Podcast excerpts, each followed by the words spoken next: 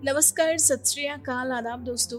आप सभी का एक बार फिर से स्वागत है कहानियों के इस खास कार्यक्रम में, जहाँ आप सुनते हैं हर दिन नई नई कहानियाँ और उन कहानियों से लेते हैं एक नई प्रेरणा, रोज़ाना। दोस्तों, आज हम आपके लिए एक ऐसी ही कहानी लाए हैं जो निश्चित ही आपको आगे बढ़ने में मदद करेगी। जी हाँ ये कहानी है चेतन सनाठी की ज़िंदगी के बारे में।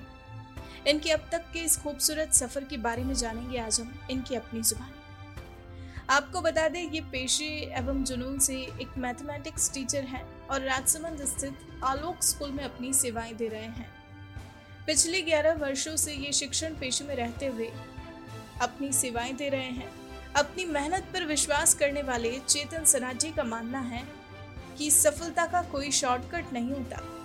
कई बार शॉर्टकट अपनाने के चक्कर में व्यक्ति को कई गंभीर परिणाम भोगने पड़ते हैं। इसलिए हो सके तो सिर्फ़ और सिर्फ़ कड़ी मेहनत करते रहें और अपनी मेहनत पर भरोसा करते हुए आगे बढ़ते रहें। यही है सफलता प्राप्ति का सही तरीका। दोस्तों, इन्होंने भी इसी रास्ते पर चलते हुए आज ये मुकाम प्राप्त किया है। आपको बता दें, राजसमंद के रहने वाले चेतन सनाजी ने अपने गृह नगर से ही अपनी स्कूली शिक्षा पूरी की। जयपुर से इन्होंने इंजीनियरिंग की डिग्री लेने के बाद माँ के बिगड़े शारीरिक स्वास्थ्य के चलते दोबारा राजसमंद आने का फैसला किया। और फिर राजसमंद से ही इन्होंने बतौर शिक्षक अपने करियर की शुरुआत की। और देखते ही देखते आज इस पेशे में रहते हुए इन्होंने 11 वर्षों का लंबा सफ़र तय कर लिया है दोस्तों। आपको बता दें, इन्होंने खेल के क्षेत्र में भी अपनी रुचि को विकसित किया और क्रिकेट में दो बार स्टेट लेवल पर खेलकर बेहतरीन प्रदर्शन दिया।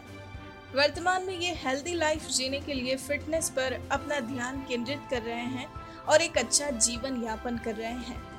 तो दोस्तों, ये कुछ खास बातें थी इनके जीवन से जुड़ी जो हमने अभी आपके साथ साझा की।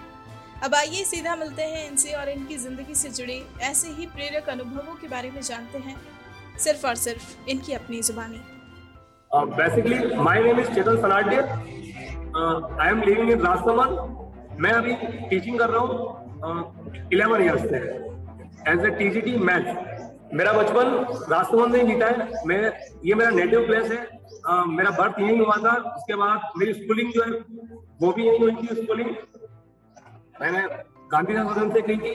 uh, उसके बाद जो मेरी डिग्री थी मैंने इंजीनियरिंग डिग्री ली थी 2009 में इलेक्ट्रिकल ब्रांच से। वो मैंने जयपुर यूनिवर्सिटी से ली थी। उसके बाद मैं वापस एजुकेशन लाइन में आया था, क्योंकि मेरी मदर न्यूरो प्रॉब्लम से थोड़ी ना अफेक्ट हो गए थे तो उनकी केयर के लिए मुझे जयपुर छोड़ना पड़ा मुझे वापस राजस्थान आना तो उसके बाद मैं एजुकेशन फ़ील्ड में आया था और तब से मैं एजुकेशन फ़ील्ड में ही हूँ। पिछले ग्यारह साल से मैं इस फ़ील्ड में हूँ और मैंने अपनी सारी जो बैचलर डिग्री है, वो बस इसी में की है। Bachelor in science then master in science, mathematics, as a mathematics और मेमोरीज मेमोरीज मेरी बहुत सारी है स्कूल की स्कूल में जो ग्रुप होते हैं, बच्चों के साथ मस्ती करना फन करना एंजॉय करना और स्पोर्ट्स मेरी हॉबी रही है स्पोर्ट्स में सारे स्पोर्ट्स प्ले किए या फिर वो सारी चीज़ें स्टार्टिंग में मैंने क्रिकेट खेला था स्टेट लेवल पे मैं क्रिकेट में गया हूँ ओपन टूर्नामेंट में तो मैंने हॉकी भी खेला है। और अभी प्रेजेंट में, मैं फिटनेस में फिटनेस के करता हूँ तो फिटनेस का मैंने कोर्स भी किया हुआ है। मैं 2011 में एजुकेशन लाइन में आया था। सबसे पहले मैंने सेंट पॉल स्कूल ज्वाइन किया था।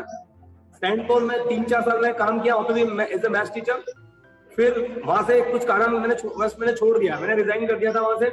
फिर मेरे यहाँ पे यहाँ पे एक जो टीचर थे, पुराने टीचर थे, दिनेश जी सर उनके थ्रू मुझे पता लगा था कि आलोक में भी वैकेंसी है पीजीटी मैथ्स की। तो मैंने 2013-14 में उस सेशन में अप्लाई किया। मेरा इंटरव्यू हुआ था और मुझे ज्वाइनिंग मिल गई थी।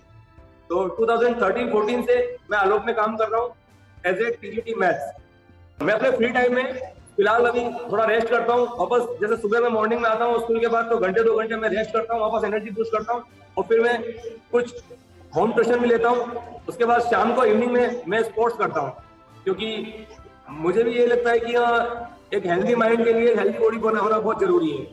तो शाम को मैं दो घंटे स्पोर्ट्स भी करता हूँ, उसमें कुछ मेरे स्टूडेंट्स आते हैं, मैं उनको गाइड भी करता हूँ अबाउट फिजिक्स मैं उन्हें टिप्स भी देता हूँ उन्हें सजेस्ट करता हूँ, उनके साथ इंटरटेनमेंट भी करता हूँ एंजॉय भी करता हूँ।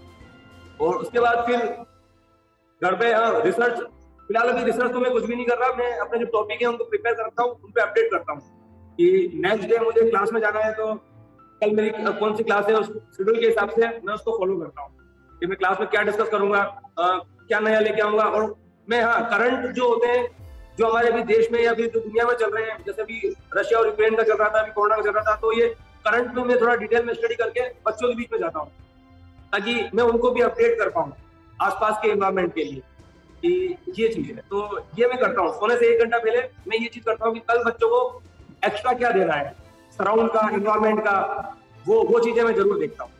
उसके लिए मैं नेट पे उसका इंटरनेट यूज़ करता हूँ। मैं खुद भी एक हार्डवर्क पर बिलीव करता हूँ और मैं उन स्टूडेंट्स को यही बोलना चाहूँगा, जो लाइफ में कुछ गोल अचीव करना चाहते हैं, जो दुनिया के सामने खुद की एक इमेज बनाना चाहते हैं, खुद को सक्सीड करना चाहते हैं तो सबसे पहले first there is no shortcut of any success but success का कोई शॉर्टकट नहीं है।